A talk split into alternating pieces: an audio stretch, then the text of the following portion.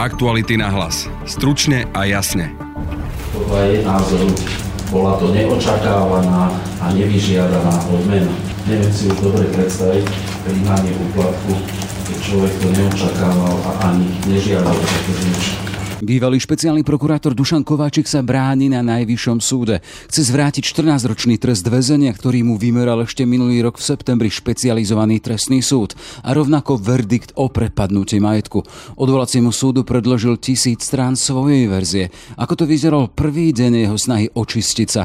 Téma pre Lauru Keleovu z investigatívneho týmu, ktorá pojednávanie prenásleduje. Nič sa mu nevybavovalo, potom sa mu len niečo málo vybavovalo, takže to bolo veľmi zvláštne, že keď pred zhru zhruba rokom a niečo Kováčik vedel o tom, že sa bavil o prepustení Kudličku s prokurátorkou, s jeho podriadenou. Dnes vlastne o tom nevedel vôbec nič. V druhej časti podcastu sa pozrieme na nespokojnosť samozpráv s vládnym protiinflačným balíčkom, ktorý ju má pripraviť o stovky miliónov. S trnavským županom a šéfom združenia SK8 Jozefom Vyskupičom, ktorý sa tak postavil svojmu stranickému šéfovi. Pýtal sa Peter Hanák. Vy sa neviete dohodnúť u vás doma v strane? Vy sa neviete dohodnúť s Igorom Matovičom? Ja som oslovil aj kolegyňu Županku zo Žiliny. Budeme adresovať výzvu aj poslancom. Predpokladám, že sú zvolenou, ale e, ja hovorím, že vnútrostranická diskusia na túto tému neprebehla. Je štvrtok, 19. máj, počúvate podcast Aktuality náhlas. Moje meno je Jaroslav Barborák. Nie je na čo čakať. Príďte si do Fordu pre vaše nové hybridné SUV ešte dnes.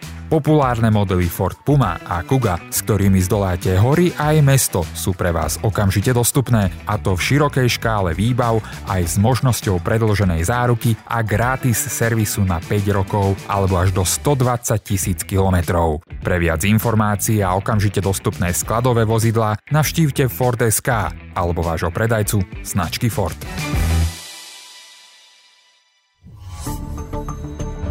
Dnešný štvrtok aj ako súdny deň pre Dušana Kováčika, bývalého šéfa špeciálnej prokuratúry.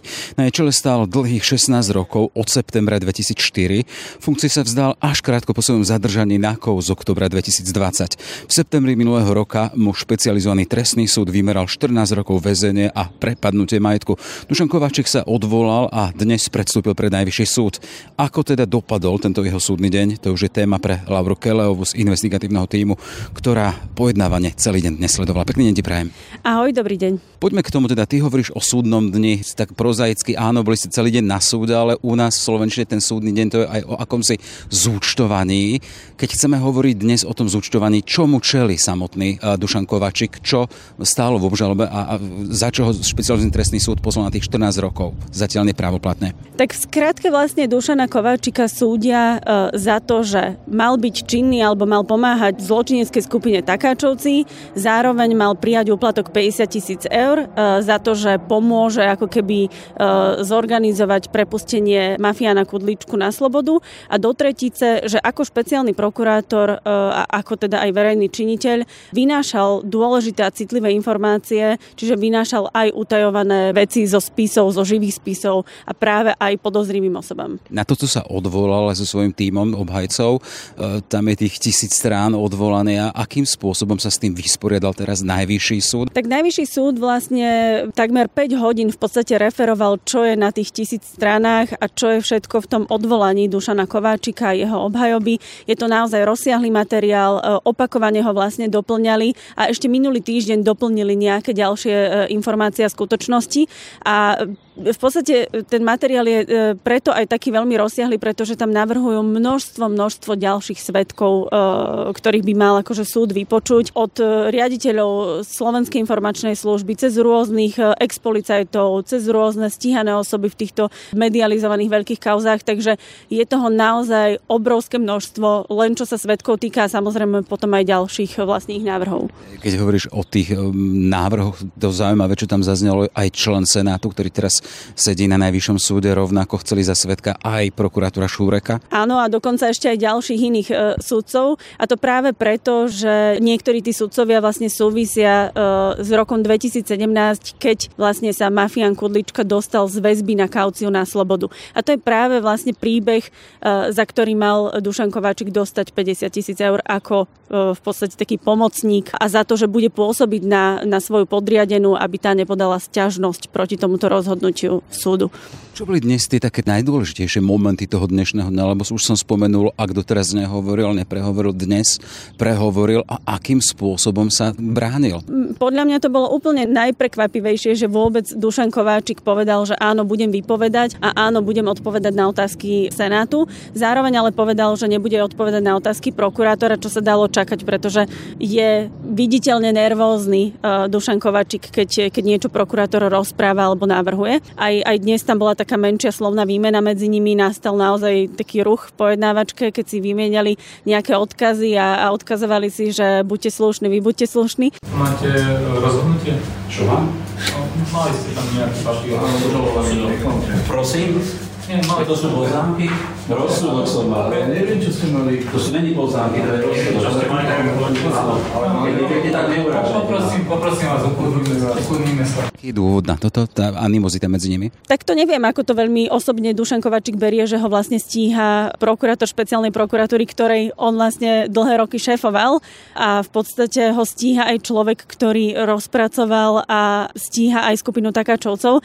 Takže zrejme tam nejaká asi osobná rovina zo strany Dušana Kovačika e, je.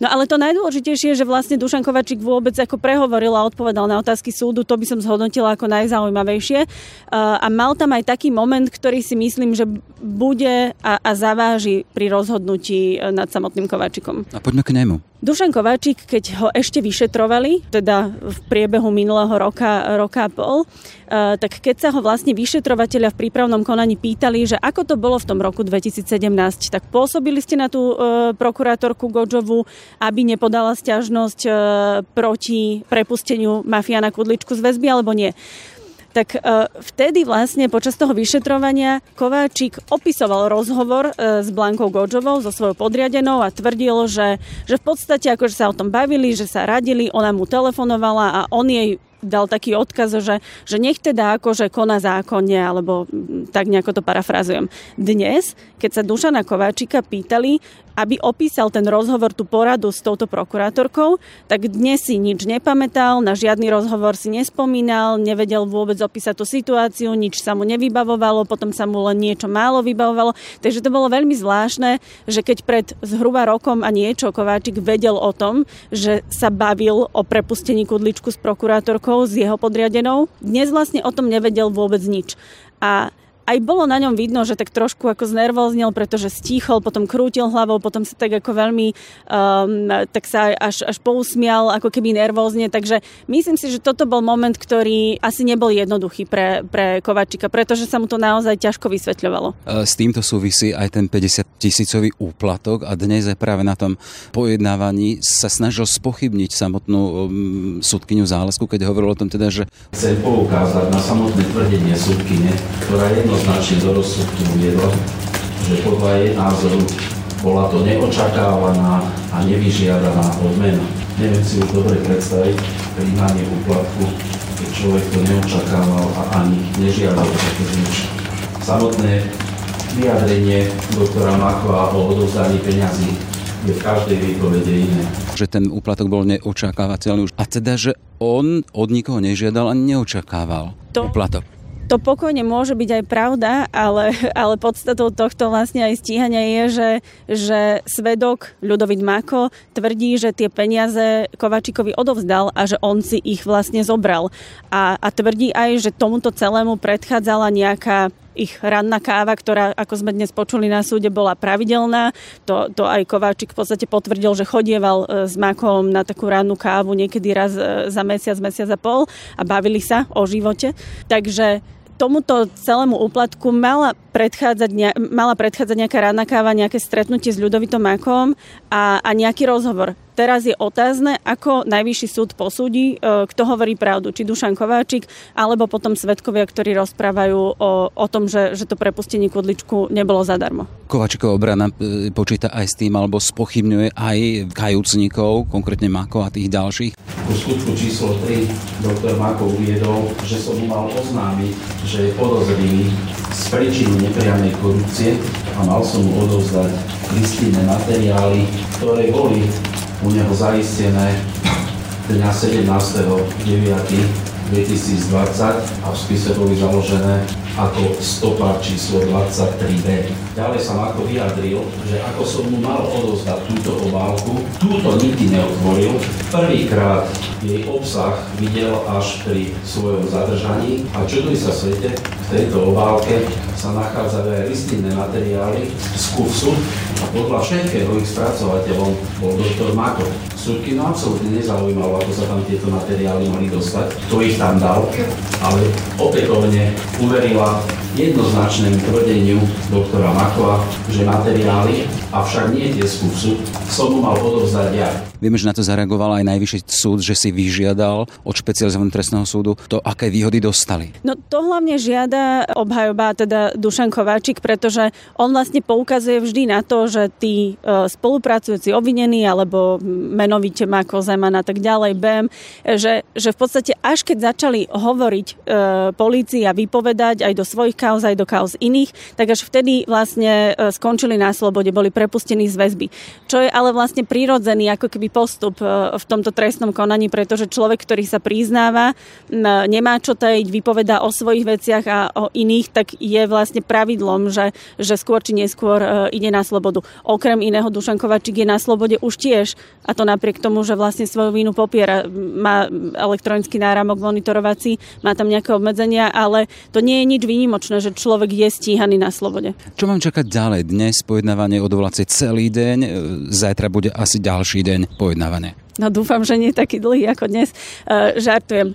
Očakávame vlastne v podstate e, vykonanie nejakých dôkazov, nejakých listín. To už e, ku koncu avizoval najvyšší, najvyšší súd, že tam nejaké dokazovanie ešte bude, ale či sa prečíta niečo z nejakých dokumentov, z nejakých, z nejakých navrhovaných dôkazov, tak to my nevieme vlastne dopredu povedať. Aj keď sa dotazovala obhajoba, že na čo sa má pripraviť, tak e, Senát e, nepovedal presne, že, že, že čo nás zajtra čaká. No a čaká nás v podstate veľmi pravdepodobne to samotné rozhodnutie Najvyššieho súdu. Tam je viacero možností, ako to môže dopadnúť. Môžu Dušana Kovačika aj oslobodiť, môžu zrušiť pôvodný rozsudok a dať mu napríklad nižší trest, alebo môžu v podstate zrušiť pôvodný rozsudok a vrátiť e, celý prípad vlastne späť na prvostupňový súd. Eh, keď hovoríš o tom vrátení, prípadnom vrátení na prvostupňový súd dnes, samotný Kováčik sa ohradil teda, že ak na prvostupňový, tak nie je na špecializovaný, ale do Banskej Bystrice. Prečo?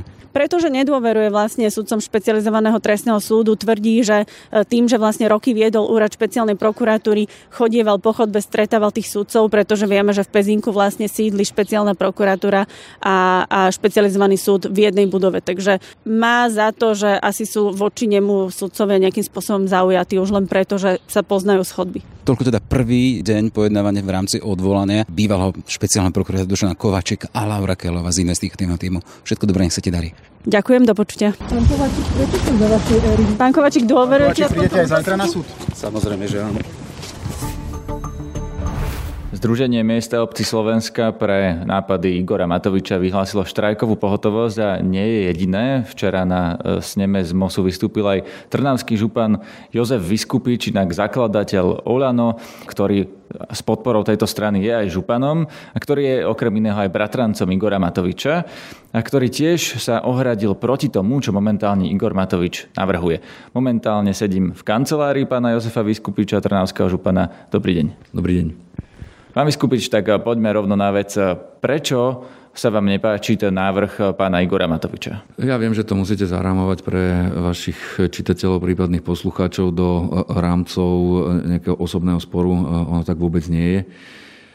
My sme mali s kolegami zo ZMOSu minulý týždeň stretnutie a myslíme si dlhodobo, a to je aj moja misia v samozpráve, že samozpráva je reálne podfinancovaná. Z hľadiska rebríčkov, ktoré máme z Európskej únie, sa z celého prerozdeľovacieho balíka financuje samozprávne kompetencie len 6% a sme vysoko na chvoste v porovnaní aj s krajinami Strednej Európy, nevraviac o tých krajinách, ktoré sú tie pôvodné členské krajiny Európskej únie, respektíve tie západnejšie, kde sa tie čísla niekedy blížia alebo presahujú 30% Máme obrovské množstvo povinností a celá misia, ktorá je spojená s mojou uh, účasťou v samozpráve, uh, je o tom, že by sme mali nastaviť lepším spôsobom financovanie samozpráv a keď budem hovoriť o samozprávnych krajoch, tak aby sme neboli závislí len od uh, jednej dane, pretože žiadny iný príjem nemáme, to je 95% nášho príjmu. Prepačte, rozumiem, ale poďme k tej otázke, že prečo ten návrh Igora Matoviča vám sa nepáči? Čiže pointa je taká, že by sme potrebovali, aby sme my ako samozpráva viac fungovali v partnerskom dialogu a berem za e, zlyhanie toho partnerského dialogu práve to, e, čo sme svedkami teraz. Pretože to znamená, že sme navrhovali vláde, aby sme pri akejkoľvek téme, ktorá sa dotýka samozprávy, e, boli prizvaní k stolu a rokovali to na úrovni vlastne celej vlády pri kompetenciách, ktoré my ako samozpráva máme naplňať. K tomu teraz neprišlo a preto aj reakcie, ktoré teraz idú zo všetkých stavovských organizácií zastupujúcich samozprávu, čiže aj kolegovia zo ZMOSIu, aj z Únie miest, aj SK8 žiadajú, aby pokles našich samozprávnych rozpočtov bol minimálne sanovaný. Teda ak e, rozhodne parlament to, čo e, vláda navrhla, tak potrebujeme nejaké kompenzačné mechanizmy. E, inak hrozí výpadok, respektíve pokles niektorých verejných služieb, respektíve ich budeme musieť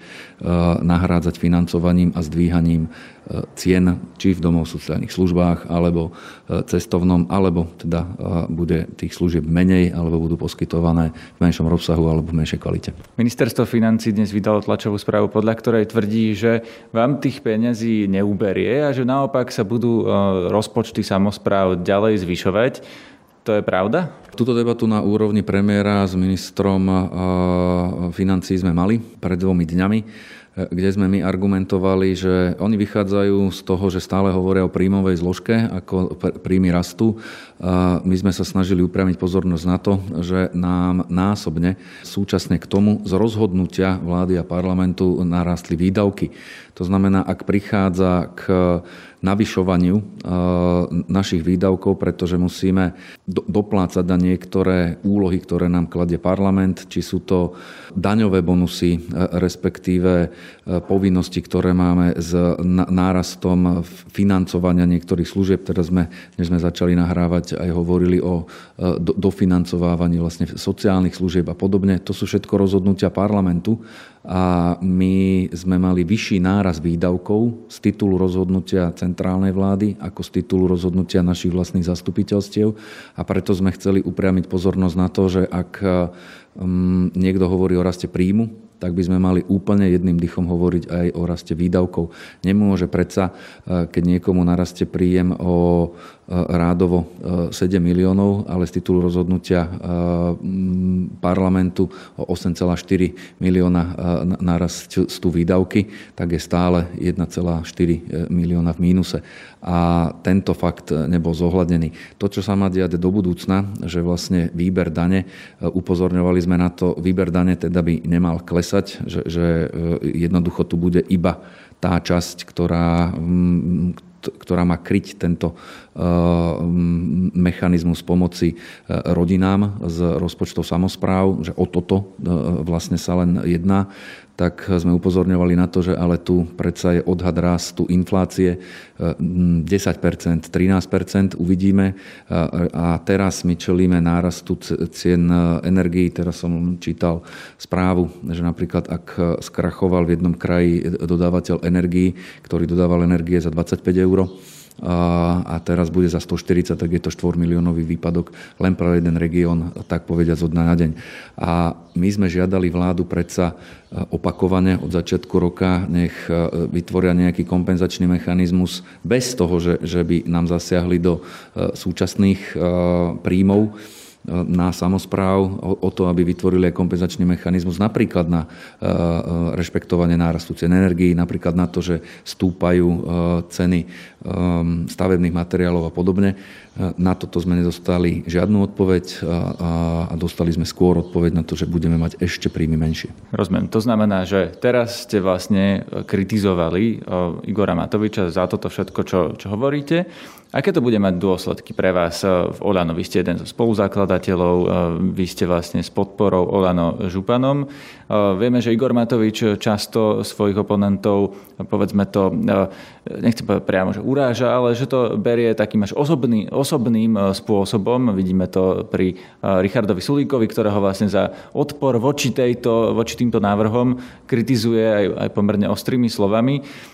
Vy to máte s ním ako odkomunikované? Ja mám, e, reprezentujem Združenie SK8 a reprezentujem Trnavský kraj a navyše teda ideme v súzvuku celá samozpráva, hovoríme o tom, že jednoducho tento vládny e, materiál, ktorý dnes denne v parlamente e, nebol prerokovaný s dostatočným spôsobom v samozpráve ja budem veľmi rád, keď to, či pod vašim tlakom alebo akýmkoľvek iným, aj z druhej strany nebude osobný spor, ale spor vecný. To znamená, potrebujeme vedieť, akým spôsobom zabezpečíme obrovskú sumu eh, verejných služieb, eh, ktoré zabezpečuje samozpráva na, na, na linke obec, mesto, kraj. Eh, ak teda príde k nepredpokladanému spôsobu financovania samozprávy, ale inému spôsobu financovania samozprávy pod tlakom, ktorý sa vlastne dotýka mohutným spôsobom, je to niekoľko 100 miliónov eur práve na samozprávu. Rozumiem, pýtam sa vás to preto, lebo vaša strana to robí. Vaša strana, ktorú vy ste spolu zakladali, vaša strana, za ktorú ste kandidovali, ktoré ste boli poslancom. Čiže legitimná otázka. Vy sa neviete dohodnúť u vás doma v strane, vy sa neviete dohodnúť s Igorom Matovičom, keď on e, robí jedno a vy e, to kritizujete? Táto debata sa nevedla vnútrostranicky. Ja reprezentujem na teraz samozprávnu funkciu a myslím si, že potrebujem, aby sme našli počúvajúce uši na teraz, či na úrovni vlády alebo na úrovni parlamentu. Ja reprezentujem teda združenia, ktoré hovorím a ak si myslíte, že toto bolo obsahom vnútrostranickej diskusie, nie, nebolo. Ale nemalo by byť a nie je to práve na vás, aby ste to vy iniciovali e, vnútri Olano. Kto iný má lepší vzťah alebo bližšie k Igorovi Matovičovi ako vy? Nemyslím si, že mám ten typ vzťahu, aby som... Samozrejme, že ja som oslovil aj kolegyňu Županku z, zo Žiliny a budeme adresovať výzvu aj poslancom. Predpokladám, že sú z Olanov, ale ja hovorím, že vnútrostranická diskusia na túto tému neprebehla. A moja otázka je, či nemala prebehnúť a či to nie je vaša zodpovednosť. Prebehnúť mala. Moja zodpovednosť v akej miere?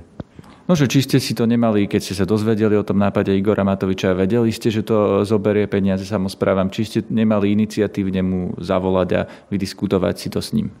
A ona neprebehla, nehovorím o tom, že sme to neiniciovali. Takže Igor Matovič vám čo, nezdvíha telefón? Neodpovedá vám? Nie mne, hovorím, že na toto vnútrostranická diskusia neprebehla. Čiže ja na to nemám odpoveď. Využili sme E, fórum, ktoré bolo teda dané, to znamená premiér a minister financí. A dopadli sme tak, čo sme medializovali, že neprišlo k, k dohode v tejto veci, pretože ja, ja chcem povedať jedno, my nespochybňujeme e, to, aby prebehla pomoc rodinám a že jednoducho nejakým spôsobom sa vláda v ambícii e, riešiť inflačnú krízu alebo teda dopad inflácie na rodinné rozpočty.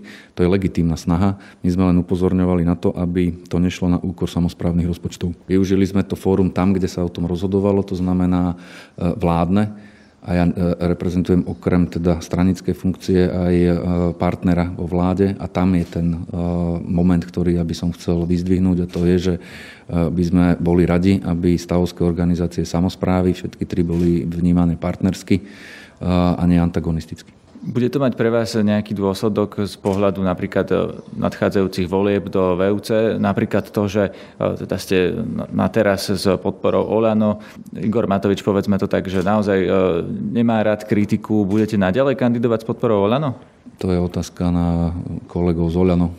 Ja na teraz mám podporu, myslím, 11 strán, ktoré by chceli, aby sme spolu spravili širokú koalíciu pre nasledujúce voľby. A ak oznámim kandidatúru, tak vám to budem vedieť odpovedať aj ja. Ale to sa skôr opýtajte Igora Matoviča. O vás sa hovorilo už, keď e, vlastne Igor Matovič e, s vami a s ďalšími dvomi poslancami ste boli ešte vlastne zvolení za SAS, že vy ste ten, ktorý má vlastne k tej Saske z tej štvorice najbližšie. Vy ste to, myslím, aj sám e, takýmto spôsobom komentovali. Vy ste vyšli z toho podnikateľského prostredia, čiže aj vás označovali za väčšieho liberála, ako sú teraz, povedzme, že priemer Olano. Nemáte alebo takto sa vás to opýtam. Máte bližšie k tej Saske ako zvyšok Olano? Nemyslím si, že... Ja viem, že keď sem príde novinár celoplošného média, že má pocit, že teraz toho má vytrieskať nejakú bulvárnu a polobulvárnu tému. To nie je bulvár vôbec, to je normálna legitimná otázka. Bulvár. To je politická otázka. Ak by ste hm, sledovali, čo to znamená výkon samozprávneho manažmentu, tak ako definujem túto funkciu, tak do nej vstupuje politika ďaleko menej, ako do nej tlačíte vy teraz otázkami. Takže ja reprezentujem tu e, dosť širokú koalíciu už predtým, čiže to bola koalícia SAS, KDH, Oľano, Zmena z dola, Nová, Šanca a podobne. A nemyslím si, že natoľko vstupuje do rozhodovania práve tento politický rozmer. Ani si nemyslím, že či mám k niekomu bližšie, alebo ďalej proste reprezentujem nesmerácko, nefašistickú koalíciu aj z predchádzajúcich volieb a ak ju mám reprezentovať aj do budúcnosti, to bude otázka najbližších týždňov to, že do toho chcete dať, že či mám bližšie sa no nie, nemám, lebo ja sa teraz práve v týchto minútach dávame dokopy stanovisko SK8.